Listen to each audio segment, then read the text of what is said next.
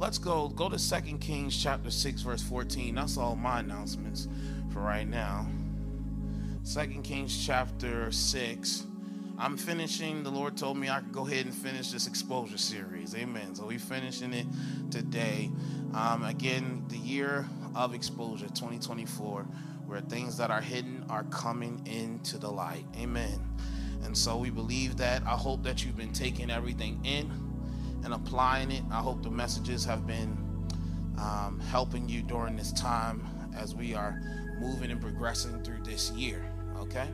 I believe God has given us something to finish it out. It's not where I originally intended, but God knows best. I work for him. Amen. Verse fourteen. So one night the king of Aram sent a great army with many chariots and horses to surround the city. It's really Syria, but it's New Living Translation. Verse fifteen.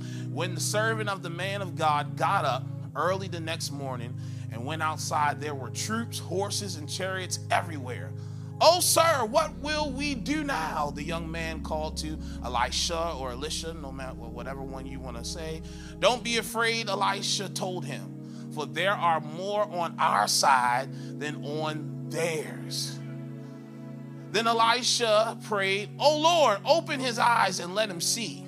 The Lord opened the young man's eyes, and went, um, and when he looked up, he saw that the hillside around Elisha was filled with horses and chariots of fire. I want to talk to you to close this series out that I am surrounded. I'm surrounded. I want you to look at somebody and say, "You are surrounded." I was here in church in the morning, um, yesterday morning. I got here around six, and I was praying and straightening up and different things like that here in the church. And um, me and my in my devotional time, um, I just felt in a sense the Lord whispered in my ear, say, "Hey, I want you to tell people, tell T C F as we're moving throughout the year, no matter what's going on, that they are surrounded. They are surrounded. You are surrounded as you're, as things are coming into light, as you're walking into the light. When you walk into light, there's going to be a lot of things exposed to you in this year of exposure. But don't let it fear. Don't make it. Don't allow it to make you afraid or be fearful, yeah. because." God, God said, I, heaven is backing you up. Heaven is backing you up. Say, heaven is backing me up. Amen. Yeah, so heaven is backing us up. Heaven is backing you up. And so here's, here's the reality. I don't have a long message for you. It's really plain. So let me just give you some background on what's going on. So, um, right at this time, Elisha, the prophet, he has succeeded Elijah. And so Elisha has done many things already. He's raised up young boys to, the, to life. He's also um, the axe head, called it to come back out. That happened in the earlier verses here in chapter six. And so now we find ourselves where, you know, he was the prophet during a time where the king of Israel was wicked. All right.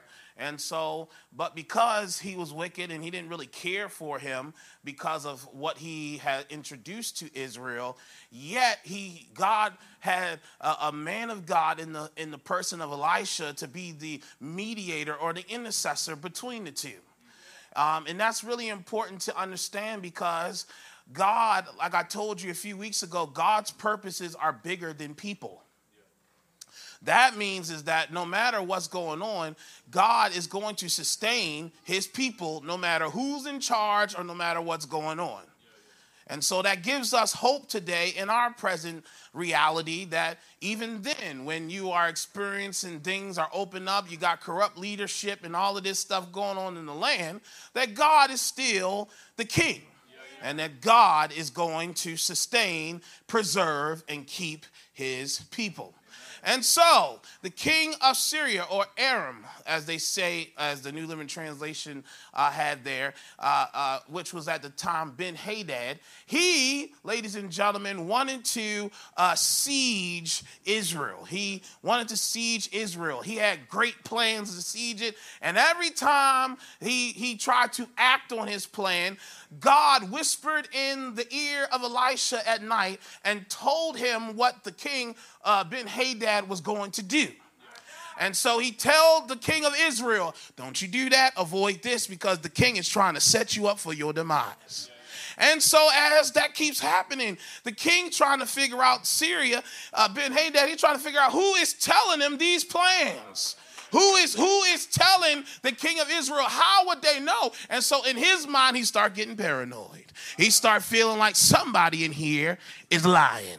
Somebody is a snitch, and if you don't tell me who it is, somebody about to die. That's how he feels. Because I got these good plans. I'm trying to siege. I'm trying to take over. Who's telling them?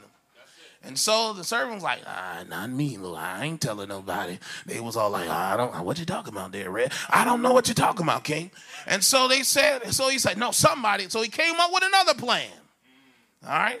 He comes up with another plan. God whispers back into the prophet's ear again, because as the scripture says that, you know, God reveals things to his prophets.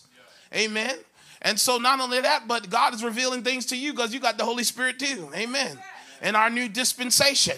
And so the reality is, as uh, uh, as he he you know makes up this you know grandiose plan to trap Israel and the king and take over, God tells Elisha once again, and Elijah tells the king, not because he likes the king, because he cares more about the people than the actual ruler, yeah.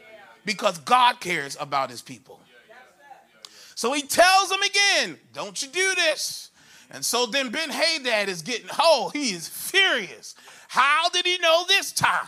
Who is telling him? And then some wise servant in there say, hey, I think it's that dude Elisha, that prophet guy, telling the king what you got in store. Wow, wow.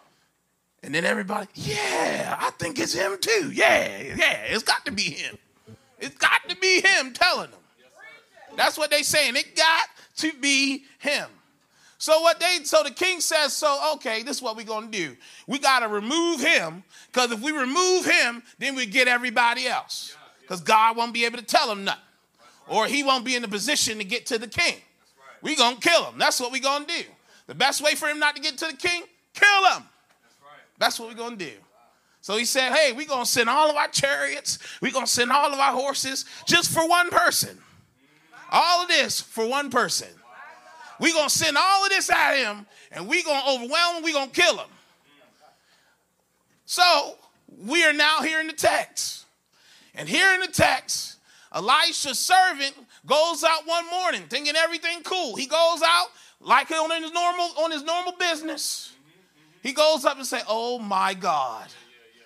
There's a whole horses, chariots, everybody out here. He goes back into the house where Elisha is. He said, hey, they got horses, chariots. We about to die. Oh, we definitely going to die.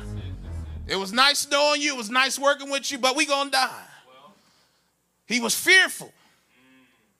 He was afraid. He did not know what was going on or what was going to happen. All right. While all of this is going on, Elisha is chilling. He is, he is cool. He's not worried about all of what they got going on. Come on, come on, come on. The reason why Elijah's not worried about all that's going on is because his history with God. History. Yeah. He's not afraid of what's going on. He's not afraid of what's happening around them. Yeah. It's not intimidating him, because you know why a person brings all of that? To intimidate you.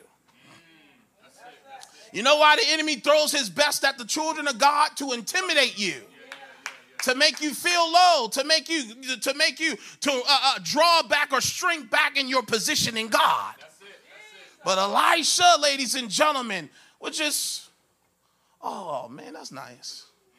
Hey, did you not hear what I said? There's horses and chariots out here, man. Did you not hear? They coming to kill. That's nice.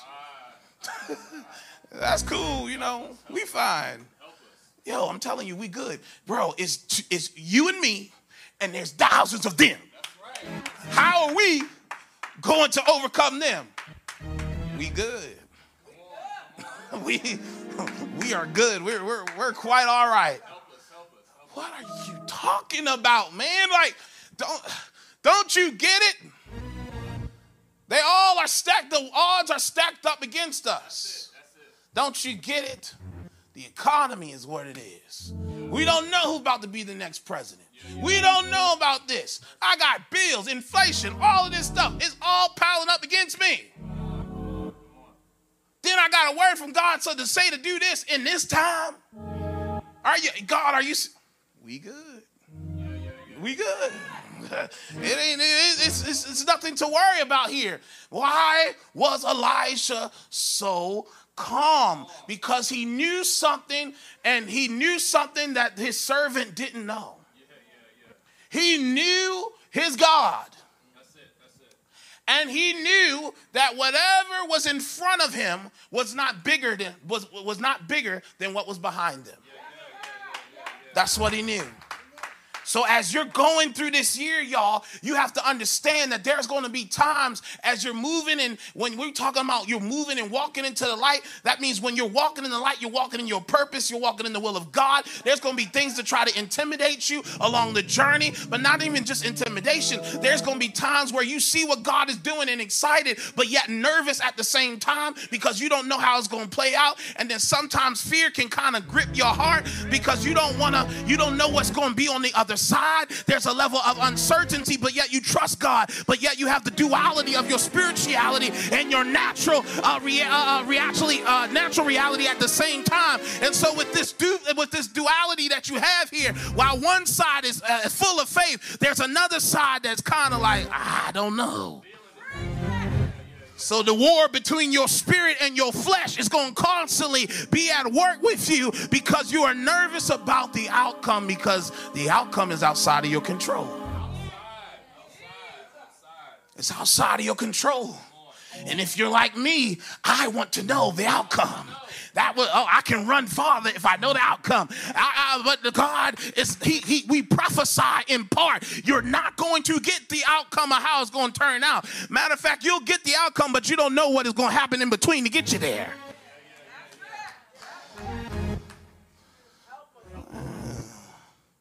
So the reality is, ladies and gentlemen, we're here and the servant is nervous. And if you go to verse fourteen, no, verse fifteen, actually, this is what's happening. When the servant of the man of God, he said, "Oh, sir, what will we do now?" The young man cried to Elijah. Verse sixteen. Then he says, watch this. "Don't be afraid," Elijah told him. "For there are more of us, more on our side than on theirs." He told him, don't be afraid.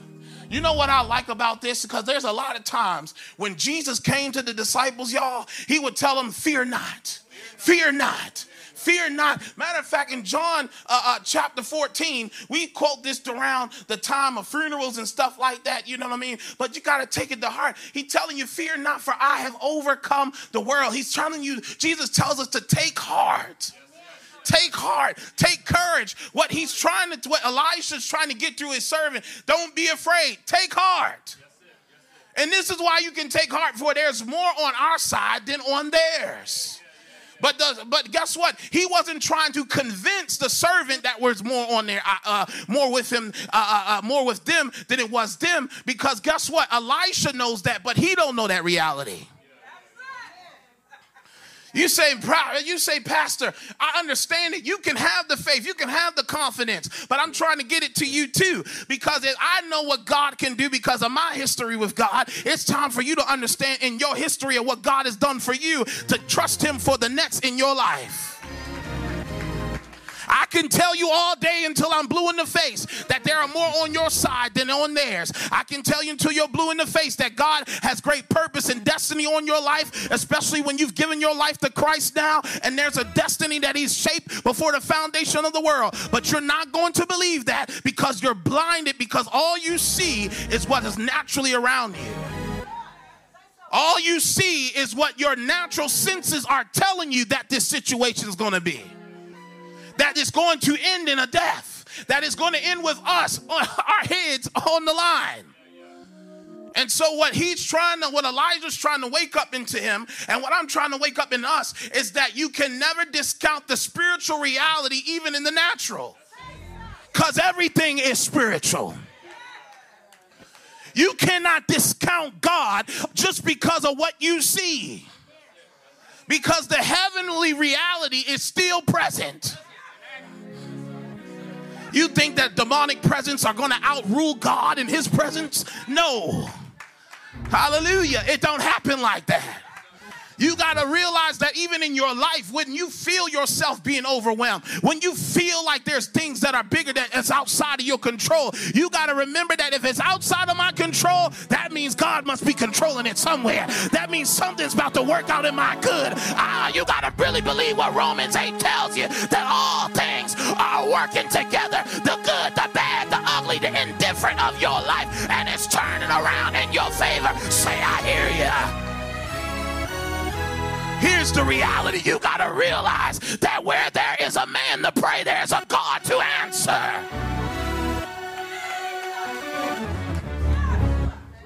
So what he's trying to do is awaken him to the spiritual reality. What is he trying to awaken, to, awaken him to? That he's trying to tell him that, y'all, he, let me tell you something, servant, we are surrounded. I don't see it. But I'm trying to tell you, well, this is what Elisha knew, that number one, that he was surrounded by the angelic hosts. That's what he's trying to tell him, that the angelic host is surrounding us. You don't see him, but they're there. Hallelujah. How, how we know this, Psalm ninety-one verse eleven and twelve tells us, uh, uh, for he will order his angels to protect you wherever you go. Verse twelve says, they will hold you up with their hands, so you won't even hurt your foot on a stone. It ain't that, listen, we don't praise angels and all of that stuff like that. And I know sometimes when somebody dies in our grief, we say, oh, another angel has gone on and all that stuff. Listen, when you die, you were a human when you got here, you're human when you die. Amen. They ain't become no angel. God already got enough of those. Amen. And, but here's where we have. The reality is, is that what they are, angels serve you. You don't serve them, but they serve you. How you going to have some angel numbers? There ain't no such thing as that. That's ain't nothing but demonic thing that you messing with. There ain't nothing. You cannot. Well, there's a fallen angels trying to tell you what to worship and tell you that these numbers got something to do with your destiny. Nothing got nothing to do with your destiny outside of the God of the universe who already planned it before the foundation of the earth. Say, I hear ya. I don't serve no angels, they serve me. The reality of the matter is they serve God and they also serve me. And so when God says, I done given them charge, that means they come to you as ministering spirits. They cover you in the songs of deliverance.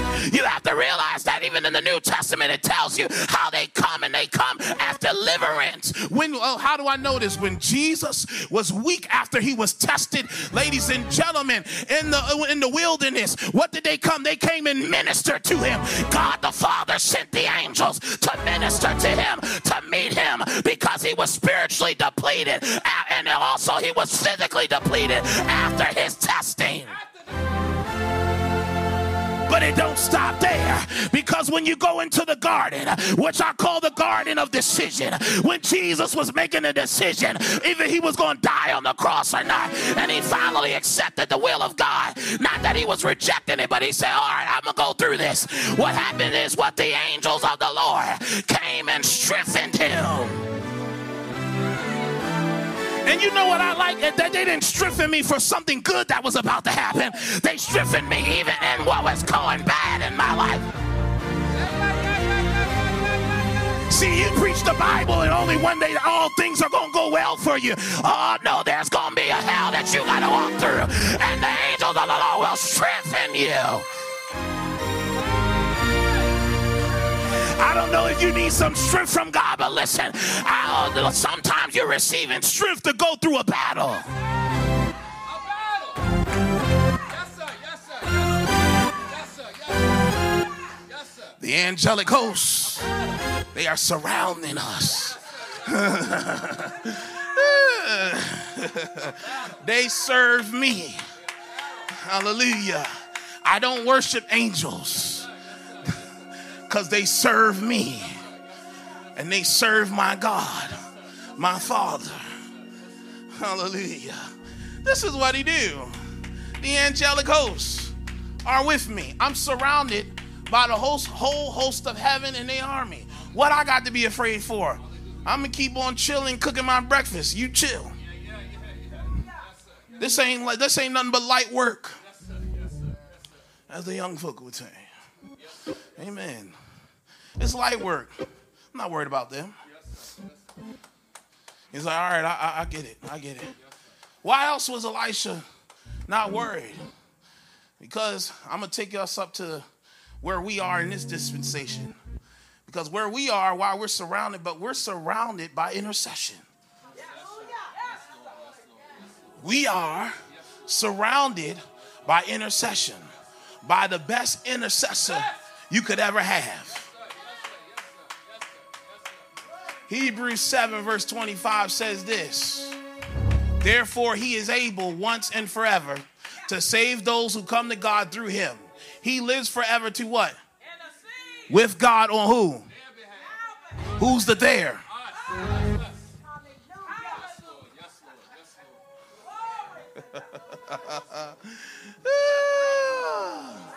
Hallelujah. Now, does this mean, Pastor, that he's going to get me out of a lot of stuff? No.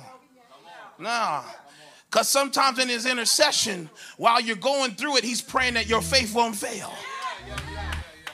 How do I know this? You know, Peter, Satan tried to sift you as wheat, but he's, Jesus said, I prayed for you that your faith would not fail. You have to realize, ladies and gentlemen, that you have a chief intercessor, that Jesus ever lives. That is his role in heaven at the right hand of the Father to make intercession on your behalf. You know what that word means? That means he gets in the gap between you and it. He gets in the gap for you and your family. He gets in the gap for you and your job. He gets in the gap and he intercedes for you. There are some things that you avoided because he interceded. There were some things that you did not see because he interceded. There was things that he blocked because he interceded. There were some things that he allowed because he interceded. The reality is that he makes intercession. He gets right in the middle between you and God, and he intercedes.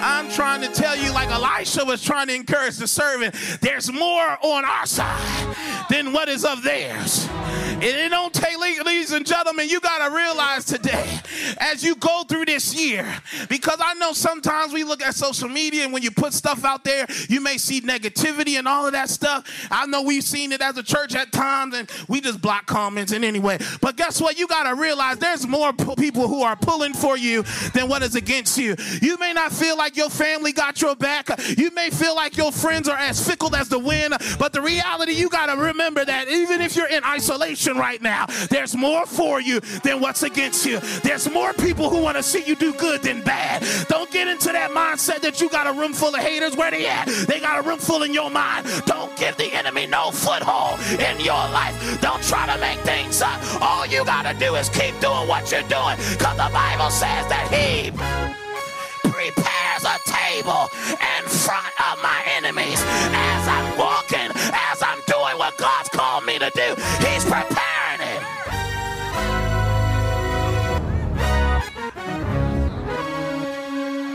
I don't got to worry about them. You on your job, you got some back and drawback. I'm not caring about that, because at the end of the, at the end of the day, when it all the dust settles, he's going to keep the righteous. He's going to keep the righteous. What you got to worry about? I'm surrounded. He's making intercession for me. Not only is he making intercession, but the third person in the Godhead, he intercedes with moanings, groanings that cannot be uttered. Yes, sir. Yes, sir. Yes, sir. There's more for me than what's against me. There's more for me than what the odds may be stacked against us. Because God is keeping us. God has us what? Surrounded. I'm surrounded. I'm surrounded. He said they have us surrounded. Here's the thing. Faith is not ignorance. Not ignorant. See, people want to make you feel bad because you got faith. And I say you are a fool if you don't. And you are a fool in whatever you put your faith in. Yes, sir. Yes, sir. Because all faith ain't equal. Come on, come on. And whom you put it in is not equal neither. Oh, oh, it's weird to have faith. I'm telling you, it's weird for you not. It's weird for you not. Because you have nothing that, oh, I just, it's it's the control. What is I'm controlling? You controlled by something, one or the other. People don't want to believe, ah, I'm my own person. No, you're not. You are either a worker of iniquity or you are righteous. It's either one. You are a slave to sin or you a slave to God. Which one you going to be? It's your choice. You were shaped and born into iniquity. There ain't nothing good about you. There ain't nothing good about you and I's character outside of God. That's why we got to be reborn. That's why we got to be regenerated, meaning born again. That means we got to give our life to Christ. That means that we got to allow the work of his finished cross to do and shape us and mold us into what God has already said. Because when he sees us, he sees his son. And, sanctific- and sanctification is shifting and mold us, molding us into what God already sees. I have a chief intercessor. Not only am I surrounded because I have the angelic host. Not only am I surrounded, ladies and gentlemen, because I have the greatest intercessor making intercession for me. But lastly, not only am I... Oh, man. Before I give this last one, not only do I have that, but here's the other thing. Not only am I surrounded, but I'm also surrounded by two things that by, by two unique things that will never leave me. What do I mean by that? I have goodness, then I have mercy. So wherever I go, goodness and mercy is following me.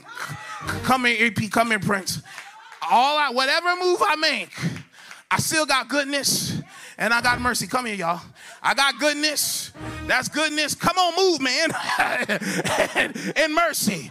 And so mercy is, is behind me. And goodness is behind me. So wherever I go, goodness and mercy is following me. And then when something comes up, here come mercy. Mercy, while it's following me, comes and blocks and get in front of me. Because it's following me wherever I go. Ah, thank y'all, gentlemen. I got goodness and I got mercy. That means at all times the mercy of God. That's why the Bible says it is of the Lord's mercies that you are not consumed. Why? Because it's following you. Woo! Have you ever found yourself in some, oh my God, places that you put yourself in and you were asking God like, yo, can I get some mercy? Because I know right now, listen, I got hooked up with the wrong person. Now I'm stuck with them the rest of my life. I got all this stuff going on and I need the mercy of God to help me. Needed mercy. I needed some mercy. I needed the goodness of God to lead me to repentance. I needed that.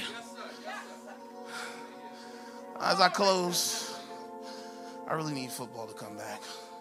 Can't even make any jokes about it. Basketball season's here, but it's been boring. I'm almost finished, though. It's been boring. I'll wait for the playoffs.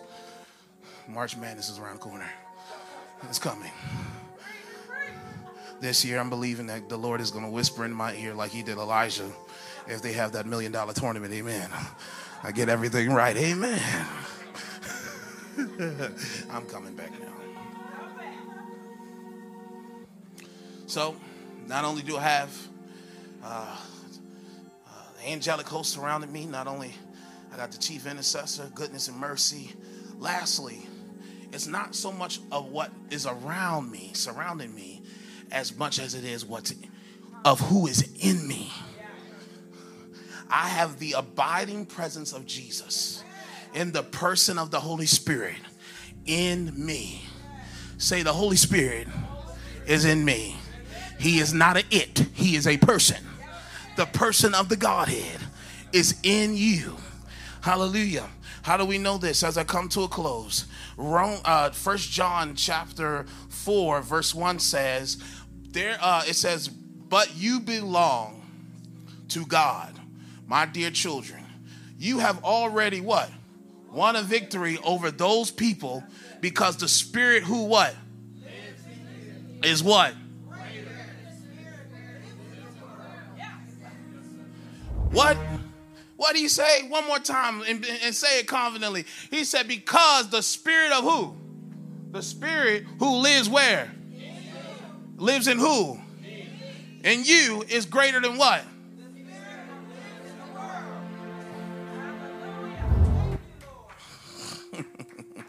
Greater is he that is in me than he that is in the world. Who is he referring to?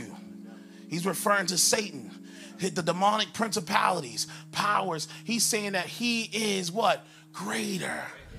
He's saying that, that the Holy Spirit inside of you is greater. The heavenly hosts are greater than any principality that you fight against. Anything, you don't wrestle against flesh and blood. You're, you're, you're fighting against powers, principalities that are at work in people, that are at work in the air. Ladies and gentlemen, and you're, and you're greater because of who is in you. I'm not great apart from God. I'm great because I'm with him. And not only am I with him, that he's in me. Hallelujah. Hallelujah. Oh, my God. Romans eight eleven. Uh, it says it this way. The Spirit of God who raised Jesus from the dead lives in who? You. And just as God raised Christ Jesus from the dead, he will give life to your mortal bodies by the same Spirit living with you. Within you. So this same Spirit that raised Christ from the dead, the Holy Spirit is in you.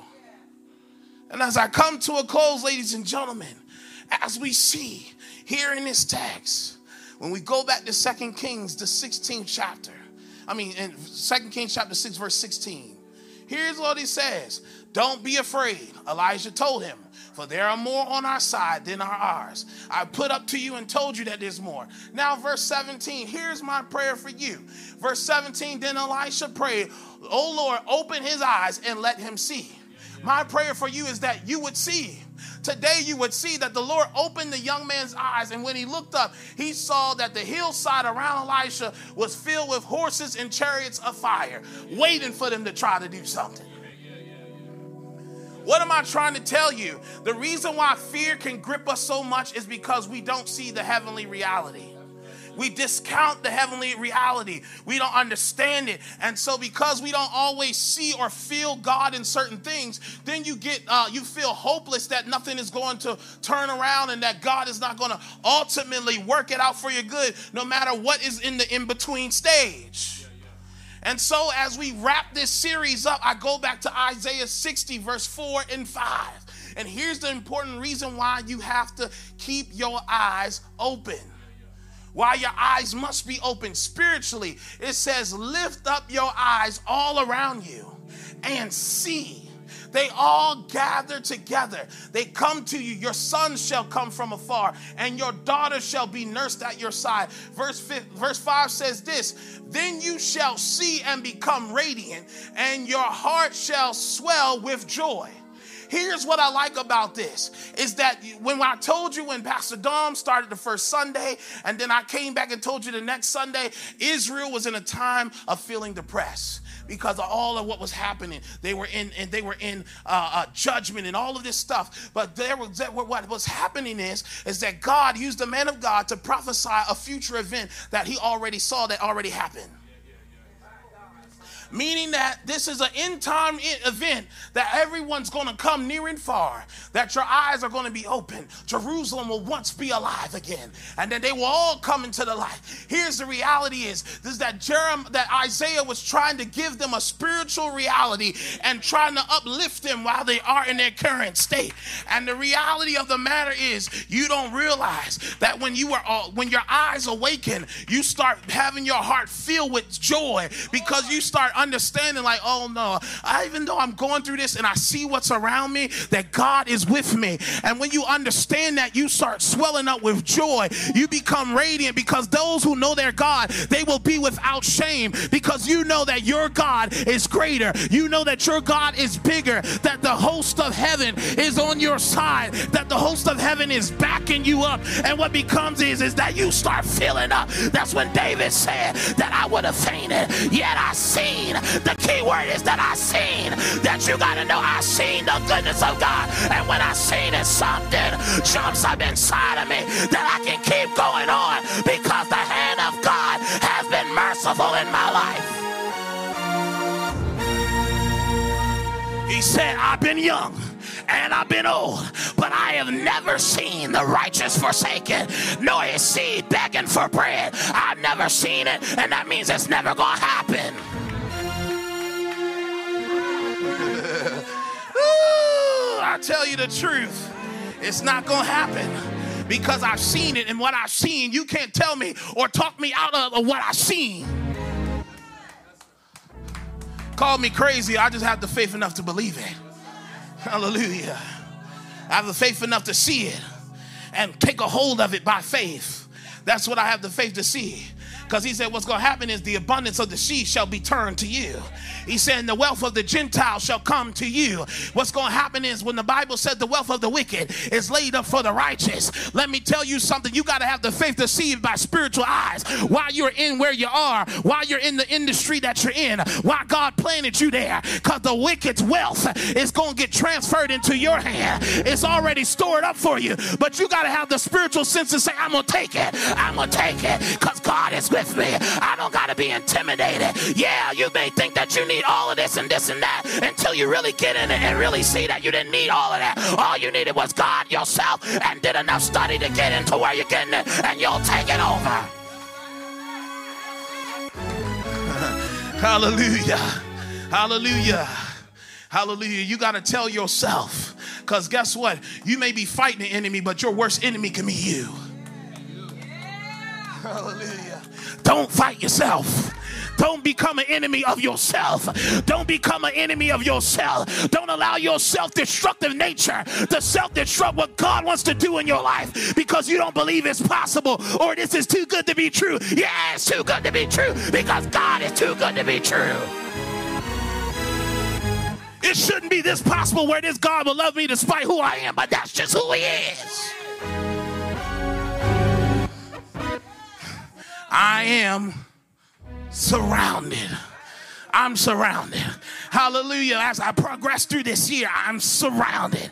I got the hand of God around me. And guess what? That's why I'm telling tell us T C F. That's why we don't have to fear. We don't have to fear tomorrow. Let me tell you something. The other day, hallelujah, fear almost tried to grip me and almost make me want to call the leasing agent and tell them, hey, hey, we ain't moving forward with that anymore. Oh my God, I just had a sudden just this urge. I don't know if this has ever happened to you, but when you know what you're working on and have ahead, then this fear try to grip you, this nervous feeling and anxiety try to build up in you. And I was feeling myself feeling early anxiety, uh, much anxiety and fear about, oh God, God, I don't know what's going to happen. If we knock this, we comfortable now, but I don't know what that's going to happen. And then all of this stuff, stuff, and then all that matters, all of, all of a sudden I caught myself and said, wait a minute, wait a minute. This ain't you, man. This ain't you. Ladies and gentlemen, I started this on a faith journey. I was preserved through this on a faith journey. Why you think God gonna stop being with me now? God kept me and my family when we was on a, uh, in a certain thing. Why would God not keep us now? God preserved us even when things were tight. Why would he not do it now? And all of a sudden something rolls up against it, all rolls up in me that say, I rebuke that that's trying to come up in my spirit. I call it back to the pit of hell, and I tell her the faithfulness of God, that God has kept me and that he's a keeper of Israel, that he neither slumbers nor does he sleep, but he keeps on, he keeps on keeping me. That if he, oh my God, if I keep my mind stayed on him, he will keep me in perfect peace. Because as I told you last Sunday, the Bible says that he goes, the eyes of the Lord go from to and fro to see who he can show himself strong on. God want to make himself strong on your behalf. God want to make himself strong on your behalf. So what am I encouraging you with? If you see something in front of you that's intimidating, guess what? You don't have to fear. You good. We good. Why are we good? Because God is with us and he's greater than what's against us. Now what shall we say unto these things? Come on, Lord, I feel you. I, if God be for me, who can be against me? If God stands with me, he stands up with me.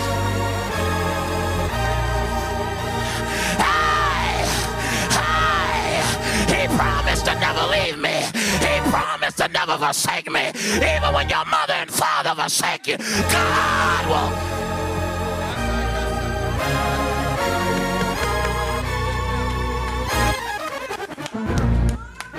Stand here.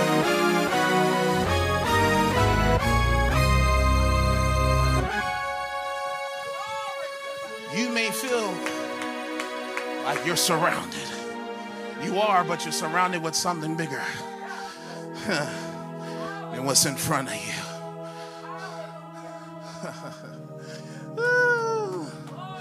I preach from a place of belief. I don't preach this to you because I don't believe it. This ain't a folk tale. This ain't no fairy tale to me. I'm not selling you hope. I'm selling you a real thing. A lot of people try to sell things to you that they don't buy. I bought this at the age of eight years old. Because everywhere I've been, the Lord made me a promise at eight. If you give me your life, I will do things in your life you've never seen or imagined. And I stand here as a witness that God has done that. There are people who I've met. There's connections that I have because God took me in places, rooms, even before the age of twenty-one. Why? Because I believe this thing. The reality is you got to believe it for yourself. I'm preaching because it's my conviction. But what are you convicted about? What's your conviction? If this is not your conviction, you're going to stumble and you will fall. And guess what? You will throw it out as easily as you try to receive. People tell me, well, you know, you got great people. They throw away the scriptures and they turn on ministry because it never was a true conviction. Something you're really convicted about. It's hard for somebody to sway you. Here's the reality.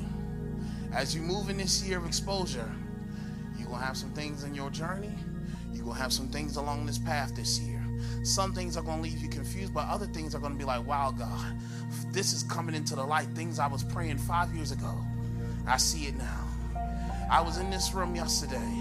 I heard the Lord say so clear, son, everything you dealt with in the first five years of this ministry, you're going to see what I prepared you for in the first five. Because the back end of your, first, your, your, your second half of before y'all reach this decade, you tell that church they ain't seen nothing yet.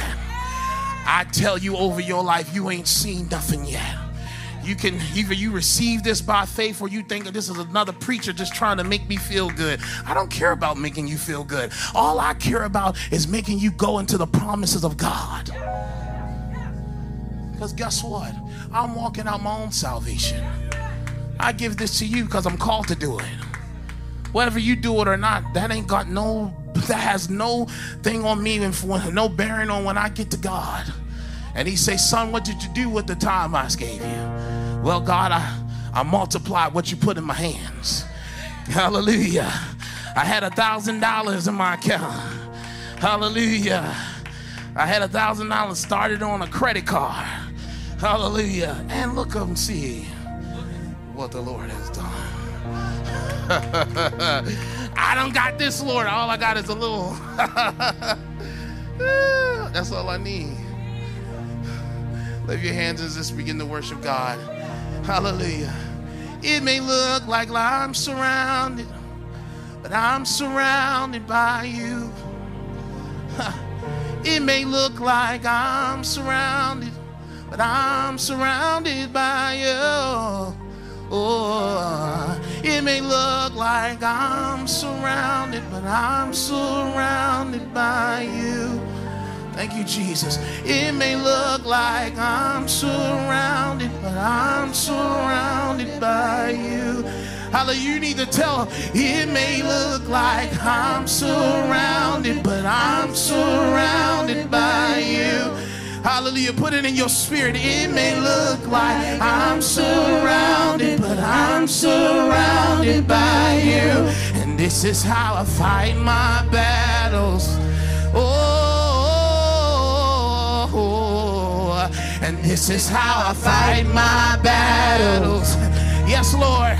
Oh, and this is how I fight my, this is how I fight my battles. Yes, Lord. Yo, hey, this is how, this is how I fight my battles. Yeah, it may look like, oh, it may look like I'm surrounded, but I'm surrounded by you. It may look, it may look like I'm surrounded, but I'm surrounded by you. It may look, it may look like I'm surrounded, but I'm surrounded by you. It may look like I'm surrounded, it may look like I'm surrounded, but I'm surrounded by you. It may look like I'm, it may look like I'm surrounded, but I'm surrounded by you. It may look like I'm, it may look like I'm surrounded, but I'm surrounded by you. And this is how I fight my battles. Hallelujah. Hallelujah. You fight your battles with praise and worship. And this is how I fight my battles. Yes, Lord. Oh, this is how, this is how. And this is how I fight my battles. Yeah. And this is how I fight. Sing. This is how I fight my battles. If you don't know Jesus, if you don't know Jesus, I give you the opportunity to know him. A God that stands with you. A God that will be there and never leave you, nor will he forsake you. He loved us so much that he sent his son, that whoever will believe on him will not perish, but have everlasting life. This is the promise of every believer, is everlasting life. But not only everlasting life for eternity, but everlasting life now, that we can experience the joy and the peace of God in the Holy Spirit. I give you that opportunity. Listen, if you want to rededicate your life back to Christ, I give you the opportunity to do that right now. In the name of Jesus. In the name of Jesus. Not only that, but if you want to partner with this church, make it official. If you want to officially partner with the church, you need a church home, you need to be covered. We need to make sure that I know I'm covering you. I don't know. I'm going to give you the opportunity to know, to, to partner with us today. I would love to be your pastor and love to serve you. Listen, if you don't know Jesus, repeat this prayer after me. Say, Lord Jesus, come into my heart. I acknowledge I am a sinner and I'm in need of a Savior. I acknowledge that you died on the cross, that you were buried, and that you rose again, and that you ascended to the right hand of the Father just for me. And today, I'm making you the Lord over my life.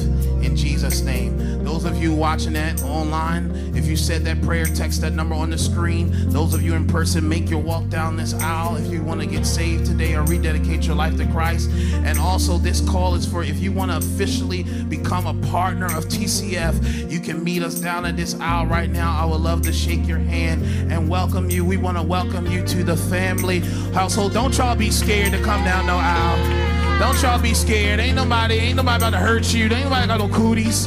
So if you want to officially make your way and partner with this church, we want to celebrate you. Ask somebody, say, hey, do you know Jesus? Do you got a church home? Listen here, I'll walk down with you. I'll walk down with you. Got a church home, you good? All right, give God praise. I'm going to give, give God praise. Hallelujah. Listen, let me do this. Let me do this really quickly. Let me do this really quickly before we leave. Listen, while I was doing all of that, the Lord began to whisper into my ear and say, Darnell, I need to bless you. The Lord told me to bless you. What I mean by that is to give you a blessing and surround in, in the, the, the host of heaven is about to surround you like never before in Jesus' name. Listen, I don't know everything. I, I don't know everything. I don't know anything that's going on right now or anything like that. But the Lord told me to tell you that it's settled in Jesus' name. Amen. It is settled. I don't know what that is, but it is settled. The word settled, that God is settling. Not only that, but okay, I hear you now. Uh, not only that, but settled specifically in the in the in the um, it's settled as it pertains to your uh, family and family dynamics. Things are getting settled in the name of Jesus Christ. And not only is it getting settled, but as you move into this new grace, uh, as you move into this new grace and the next chapter of your life, not only this next chapter, but this is also a blessing for you too, Jennifer, that God said, I'm going to bless y'all and I'm going to keep and sustain the very thing that you give unto me. And he said, don't you lean to the, mo- to the left or to the right, because what's going to happen is, is that there's different things that will try to pull the, or be distractions or try to separate what God is doing for the both of you. All right. And so that has been a point of contention. And the Lord told me to tell you that it is settled in the name of Jesus Christ. The wicked one will, you will see they fall at your feet. You will see that the enemies you've seen today, you will no longer see no more in the name of Jesus Christ. Not only that, but God said that even in your personal business, that even this year will be one of the greatest years you've ever seen far as business-wise, that God is going to do such great things in the area of your business that to something to exit, hallelujah, you won't be in that shop for long in Jesus' name, that God is going to give you an expansive clientele, that you're going to have your own uh, particular salon as, salon as an individual person in the name of Jesus. Jesus Christ. That's what he's about to do. He said, if you trust me with it, if you really trust me, he told me to tell you that you will see it this year. Hallelujah. The reason why you haven't seen it in all the other years, because God was trying to do things in your life, and I hate to say this, but you were playing around. But the Lord told me to tell you that he said it's all settled. He said, just walk into it, and you will see one of the best years you and even your future bride is about to see. And I predominantly, I can't say a blessing over you and not say a blessing over her.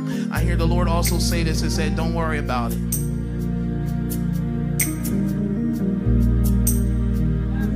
Don't worry. Don't concern yourself with things that are above your control. Sweetie, it's not your fault. Hallelujah.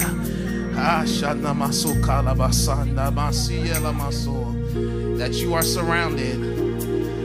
And this year, I'm going to tell you this. There's battles that you've been fighting all the way up to this moment. And God's saying that, listen, the battle's not yours. This year, with your eyes only, you will see the reward of the wicked in the name of Jesus Christ. This year, you're not going to fight this. God said, step aside and let me fight it for you. He said, this year, you're going to learn that your silence will be golden. Because your silence tells every demon in hell, I'm not bothered. In the name of Jesus, I de- oh, Ramasa, I hear you. I tell you, oh God, glory. Ah, God gonna put a spirit of settledness and rest in you, that you're not bothered. He gonna say things, you gonna see things, it ain't gonna bother you. It's just gonna, hallelujah, it's gonna bounce off, because you ain't concerning yourself about it no more. It ain't yours. Demons feed off of responses. You ain't feeding off of it no more. In the name of Jesus. Come on, tell them in the name of Jesus. We decree and declare the blessing of the Lord over you in the name of Jesus. If you believe that, I tell you, give God a great praise in here. Receive it like it was your own. Receive it like it was your own. I tell you, eyes haven't seen, ears haven't heard. Yes. I gotta go. Hallelujah.